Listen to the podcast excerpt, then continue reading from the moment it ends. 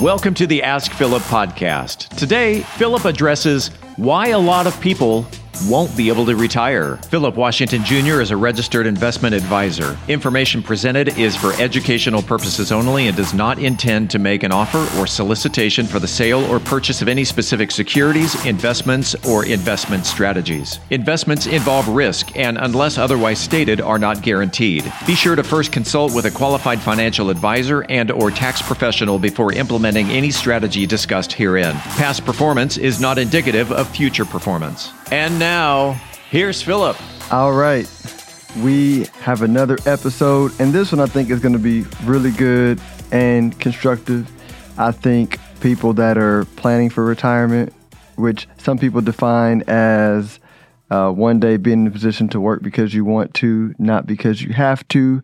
And I even think other like financial advisors, um, estate planners, CPAs, other people who help clients plan will also find it useful because retirement is is challenging. It's always been challenging, and it's gotten a lot more challenging with interest rates being low. So let me let me explain what I mean. So earlier in the week on on my Facebook post, and I also wrote a LinkedIn article about it. I, I outlined that if you retired in 1980 and you had a million dollars, you could just put your million dollars in 30 year government bonds, which are U.S. government bonds are considered the safest assets on the planet.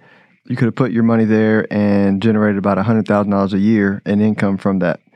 Today, 30 year bond is paying something like two ish, two something percent. I think it's 2.23 or something last I checked. So that same million today would only buy 20,000 a year.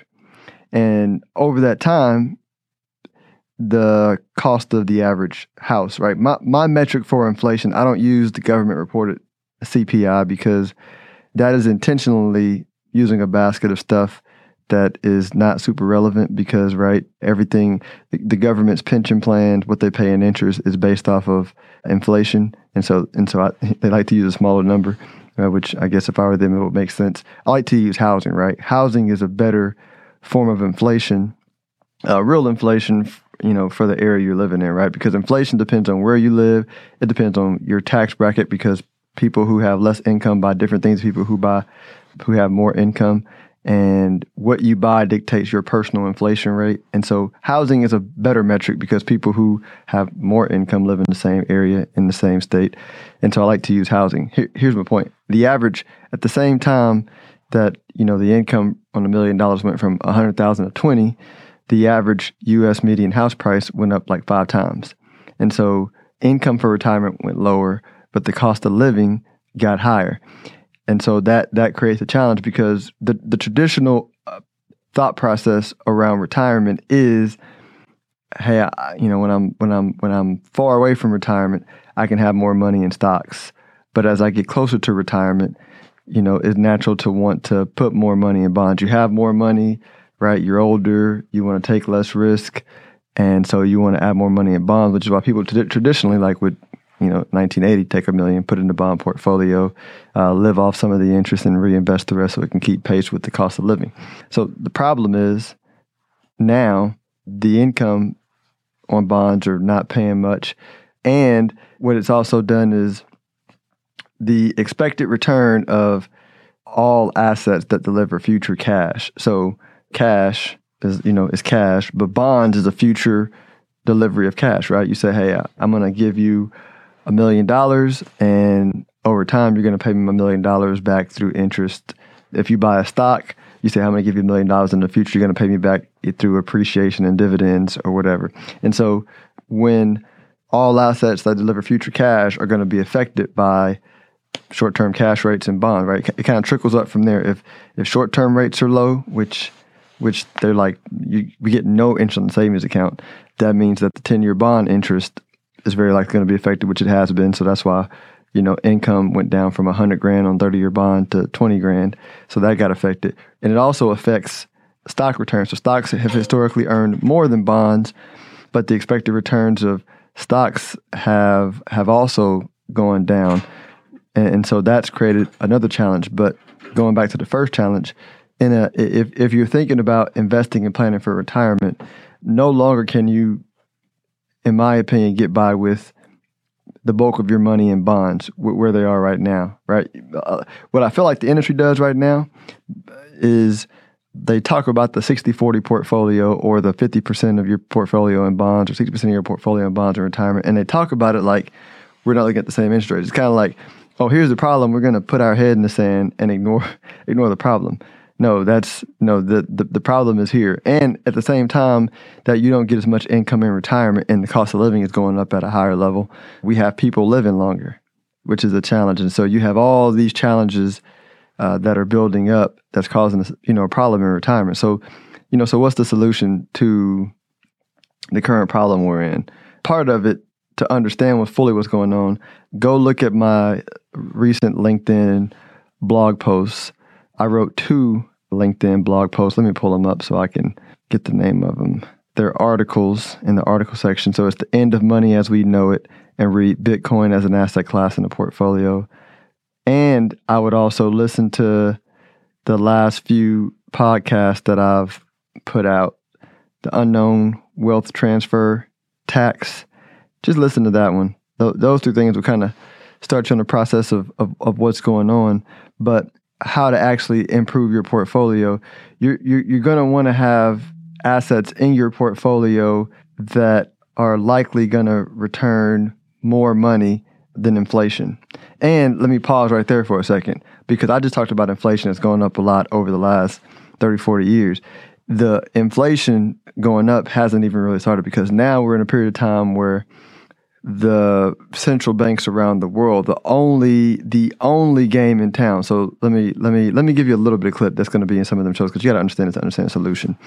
We're at a period of time where the global economy has so much debt and developed countries that have all the money, like the U.S., Japan, U- Europe, eurozone, they're so developed that there's not much room to grow. Right, so you have a lot of debt, not much room to grow. Think of it like like AT&T, right? AT&T is not going to grow much more because it's already a behemoth in in its industry.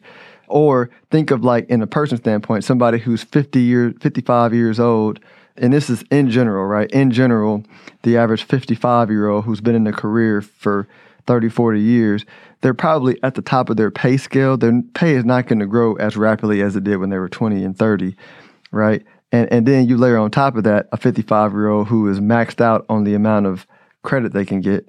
So they, they really can't increase the quality of life that much anymore. Like that's the world right now. So the world is in a situation where there's just not much more growth and there's so much debt you really can't juice it up by adding debt, which is what they've done over the last 20 or 30 years, really 40 years. We've juiced up a lot of debt. And so in that position, you say, oh, the, you say, okay, how do they fix this problem if we can't get any more debt? Well, you have to pay the debt off to help help grow more.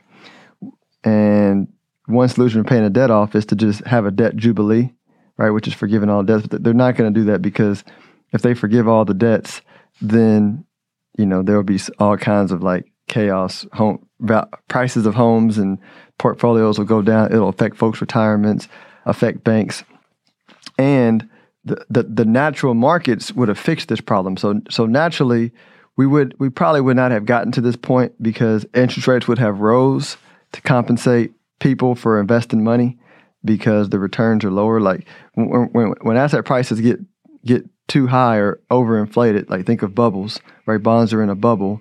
People say, I don't want to own this anymore because it's in a bubble and it's very likely to go down. I'm not going to pay any more money. So that they move their money to, to, to other places that will provide a better return. But the federal government has artificially propped the market up through different different ways because they know that if the asset prices go down, again, chaos, like I mentioned before, every, everything goes down. So asset prices want to go down, right? They want to go down to 20 or 30 years from from where we are right now, but but they're not letting it. And they've had to print more money every time we've gotten into a bond, a, bind every time to to affect nature, right? So so before it was 1987 crash, cool when, when the market crashed 20% in one day, let's just lower interest rates one time. Then tech bubble tech bubble bust, let's just lower interest rates a little bit more, right? And so they kept doing it, but now it's like, okay, after 08, they had to inject a bunch of money in the system, right? And every time we have a crisis, they have to put more money in, right? And we're in a situation now to where,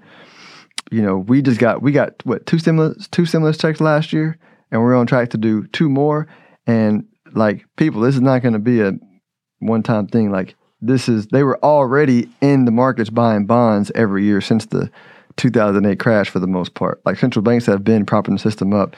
Now this is the next next lever that they're going to have to be able to do. So this money printing is going to make the cost of living worse. Which which here's my point on that. It was already a challenge because income was lower and cost of living was rising.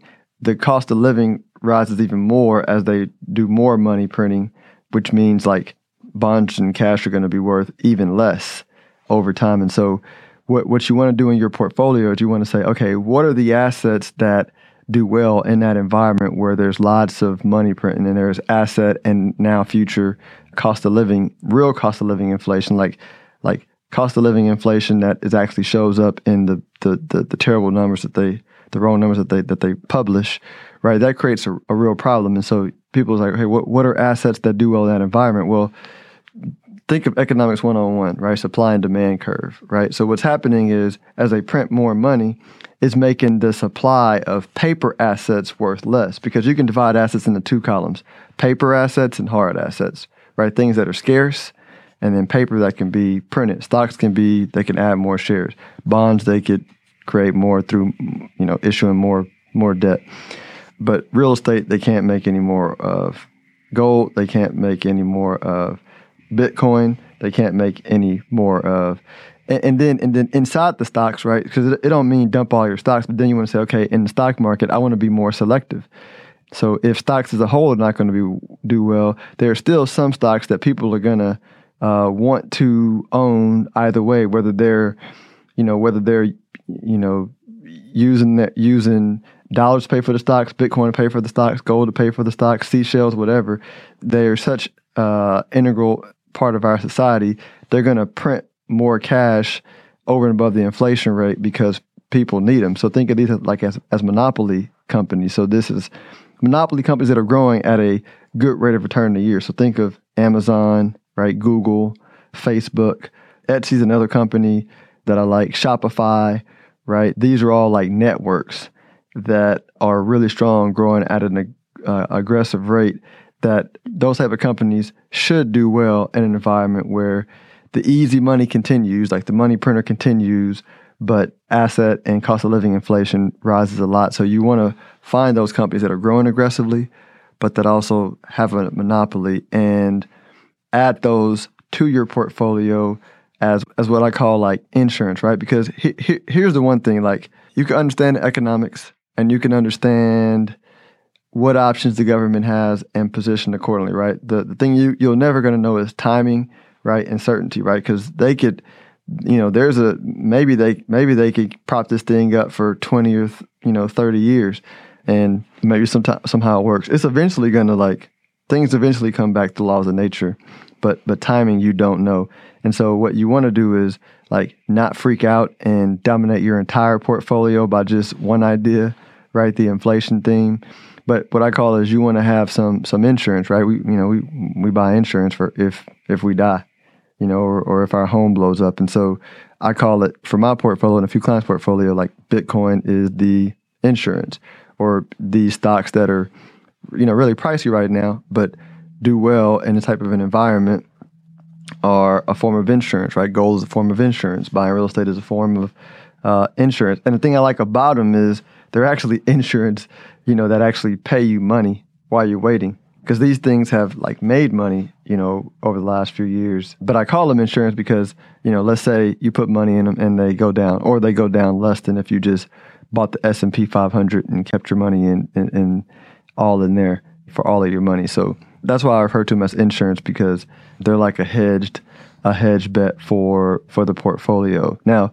how much should you put? Whatever that's you know that I can't answer that on the podcast. That's what I individually do for clients when I manage accounts because it's based on your goals, risk tolerance, circumstances, and all that kind of stuff. But the point is, you do not want to have a portfolio, in my opinion, that's not hedged with some insurance in it. in the current environment we're in because you're not your your your portfolio is very likely not going to make enough money to keep pace with the cost of living. And I think gone are the days where you can just put your money in a bond portfolio and retire, or put your put your money in an annuity. Because by the way, an annuity is just a bond portfolio that they and, they and they take the principal from you when you die, which is even worse. And so you're going to have to be more strategic in your retirement planning and not do a set it and forget it. Like you're gonna you're, you're going to have to be well diversified. You're to have to have inflation hedges. Uh, you're to have to make sure you rebalance, and you're to have to just navigate the crazy world that we're in with. It's not to it's not to be easy anymore. The cool part is there's also lots of opportunities. I, I did a podcast that drops before this one uh, with a friend of mine who navigated a successful career in corporate America.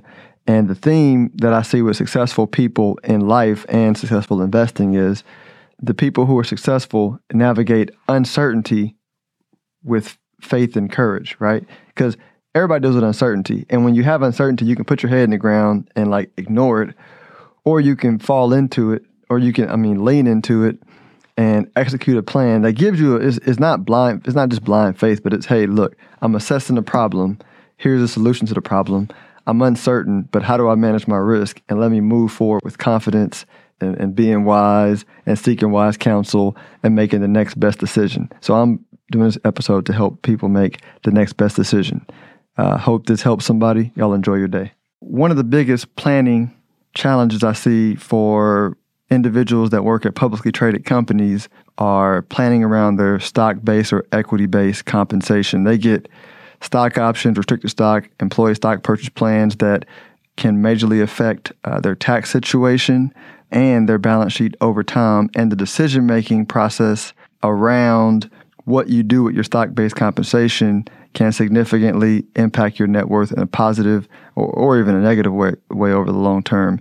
And so, what I offer to potential new clients is to review your stock based compensation plan and give my opinion on what you should do, what you should think about, how to put together a strategy around that. It's something that I do on an ongoing basis with existing clients, but I'll offer a no cost, no obligation, one time consultation on your stock based compensation plan for anybody who's interested. To sign up for a time, go to my website, stonehillwealthmanagement.com, and book a free investment, no cost, no obligation review. stonehillwealthmanagement.com. If you are interested in having a review of your portfolio or to see how far on track you are with your retirement goals, Philip offers complimentary consults through his company, Stonehill Wealth Management. For more information, log on to stonehillwealthmanagement.com forward slash talk. That's stonehillwealthmanagement.com forward slash talk. Philip Washington Jr. is a registered investment advisor. Information presented is for educational purposes only and does not intend to make an offer or solicitation for the sale or purchase of any specific securities, investments, or investment strategies. Investments involve risk and, unless otherwise stated, are not guaranteed. Be sure to first consult with a qualified financial advisor and or tax professional before implementing any strategy discussed herein. Past performance is not indicative of future performance.